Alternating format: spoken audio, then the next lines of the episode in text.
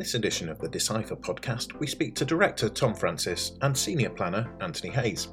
We discuss the SCL Delay and Disruption Protocol.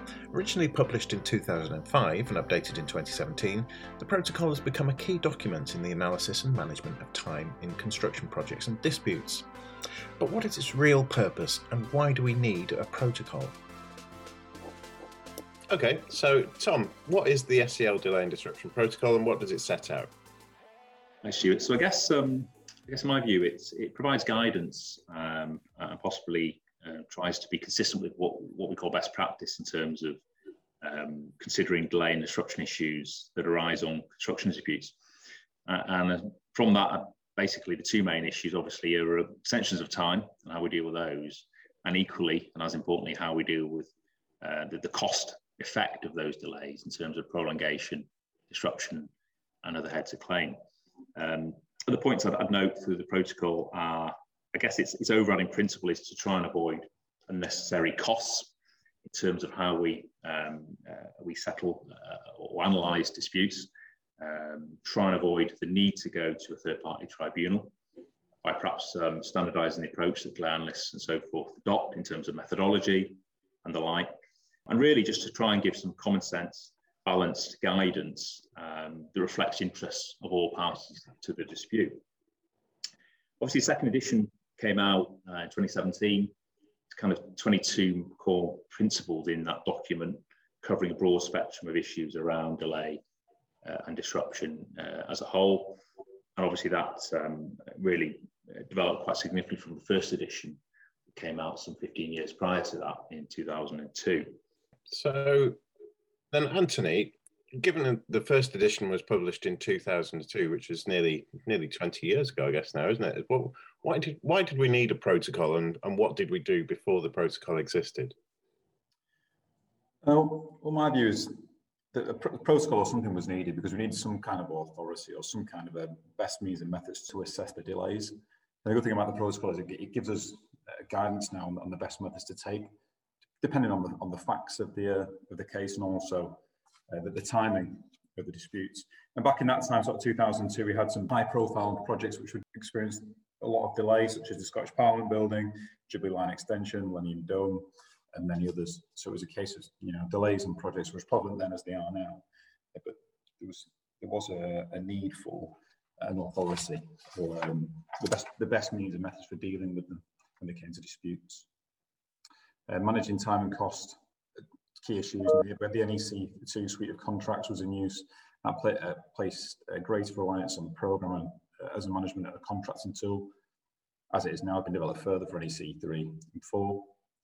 And so I guess all in the time was right for protocol to be a leading organisation such as the SCL to pull these issues of delay completion altogether in one place. Brilliant, thank you. Um, so on the, the I think you might have mentioned already, but is is the protocol a contract document, or can it be a contract document, Tom? So, Stuart, I guess um, if you look at what the protocol sets out in that regard, it's pretty clear that it's not intended that the protocol should be a contract document, and it should not take precedent the express terms uh, of, the, of, of, that contract and the governing law of the jurisdiction that, that it applies to. Um, I think what it tries to call for is a balanced and common sense uh, approach to support the contract and the law itself, but not override it. So in my experience, it's pretty rare, if ever, have I seen it written into the contract as such. Um, Anthony, have you ever come across that yourself? I'm not sure. Um, I certainly no, haven't. Um, no, not, not written into a contract. So often referred to obviously when we're dealing with claims or disputes, but never seen written into a contract. Exactly. I guess, yeah, obviously both parties will, will reference it, uh, both the experts will reference it in any tribunal, but yeah, not, not really seen it written in and um, and I guess it, it, supports you know the contract itself rather than try and be an express term of it. Yeah, I remember I ran one of our master classes over the course of two days in in Qatar once, and there was a guy who sat right at the front of the room for two days and spent the whole two days trying to convince us that he had a construction contract called the Delay and Disruption Protocol. And at every single opportunity for asking questions, he said, I've got this contract. And I said, Oh, not again. really, I've told you already, it's not a contract. Um, okay, so the second edition was published in 2017. Um, were there significant changes in it, and what were they? I guess that's for Anthony. Yeah. So the second edition, I think the main thing for me as a you know working in delay analysis, being delay analyst, is there was a move away from the TIA being the preferred method, and there were four methods of delay analysis, particularly in the, in the first edition, which then uh, was expanded to six. And then there was a greater emphasis on using retrospective methods for uh, time distant events. That was kind of the main one, or the main one that focused for, for us anyway as delay analysts. But there were other other um, changes in there. So there was uh, there was a bigger emphasis on record keeping in the protocol. Again, that would aid the um, the move from uh, looking at prospective to retrospective delay analysis techniques. There was advice, further advice on global uh, claims, further advice on concurrent delay. Uh, disruption was revisited. That's, that's slightly different and expanded on in the second edition. And like I say, but the main one for, for me as a delay analyst is the kind of move away from TIA being the only preferred uh, method of analysis. And as I say, it's been expanded from four to six. And there's good guidance in there now as to when each of those methods is best appropriate. And um, what were the um, the criticisms of time impact analysis then? What was the what was the reason for the shift away from that?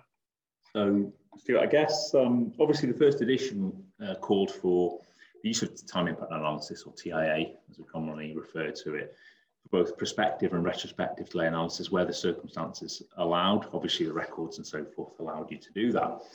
I guess what drove the, the move away from it? Firstly, I would say perhaps some case law. There were a few cases in the early 2000s that were quite critical of not necessarily the TIA, but model methods of delay analysis itself whether that be Skanska v Egger, Great Eastern Hotel v Laing, probably the main two that come to mind. And equally, just a general trend by the industry of, of criticising this approach, uh, particularly for retrospective forms of, uh, of analysis, where you're looking at things time distant when the event or event or events arose.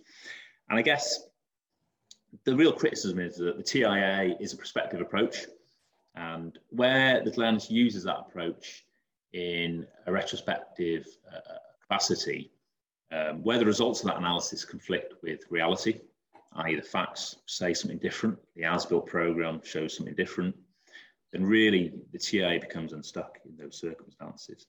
Um, so really, it's a kind of a, there's been a general trend away from this method, in my view, and other prospective approaches, such as impacted as planned, which is even more easily crit- criticised. Um, and I guess the, the, approach really is that cause and effect as those approaches adopt is perhaps uh, gone out, gone out of favour somewhat uh, for the more retrospective approaches, which really deal with the effect of delay first, and only then consider causes of delay to that critical path and the instant of delay along that critical path. Um, and really, that that approach is probably seen as more objective um, and fairer to both parties.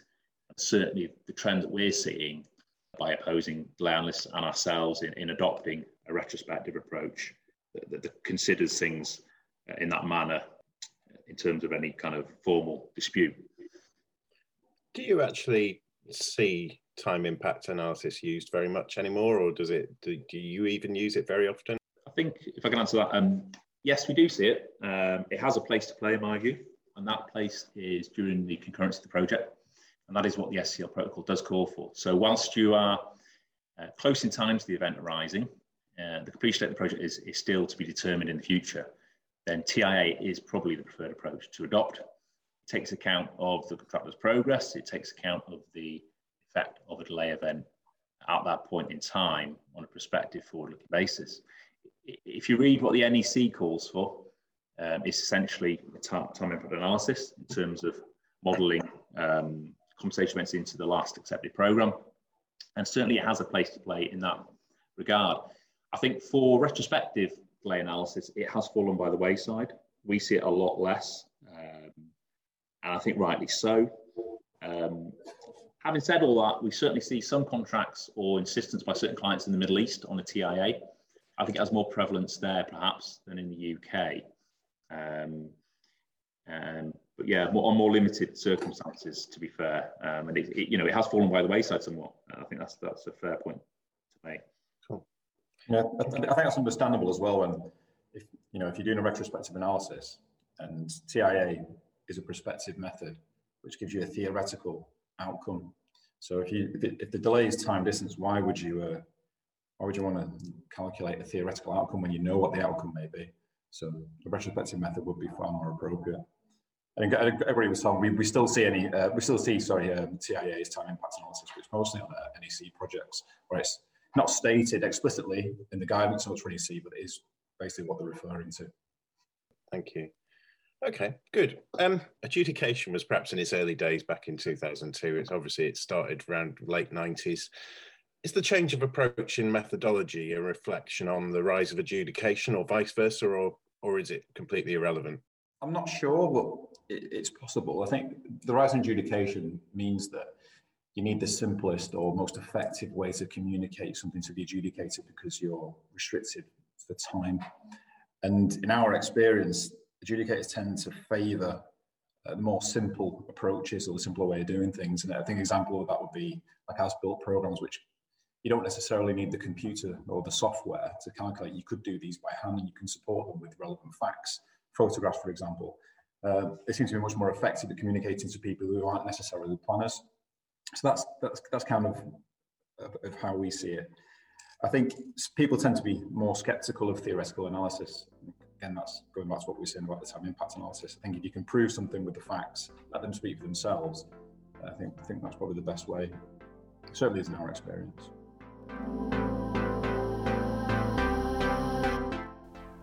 Thank you for listening to the Decipher podcast. As always, we've tried to ensure the accuracy of everything in the cast at the time of recording. However, no reliance should be placed on it, and Decipher Consulting take no responsibility for any omissions. We hope you'll tune in again soon, and thank you for listening.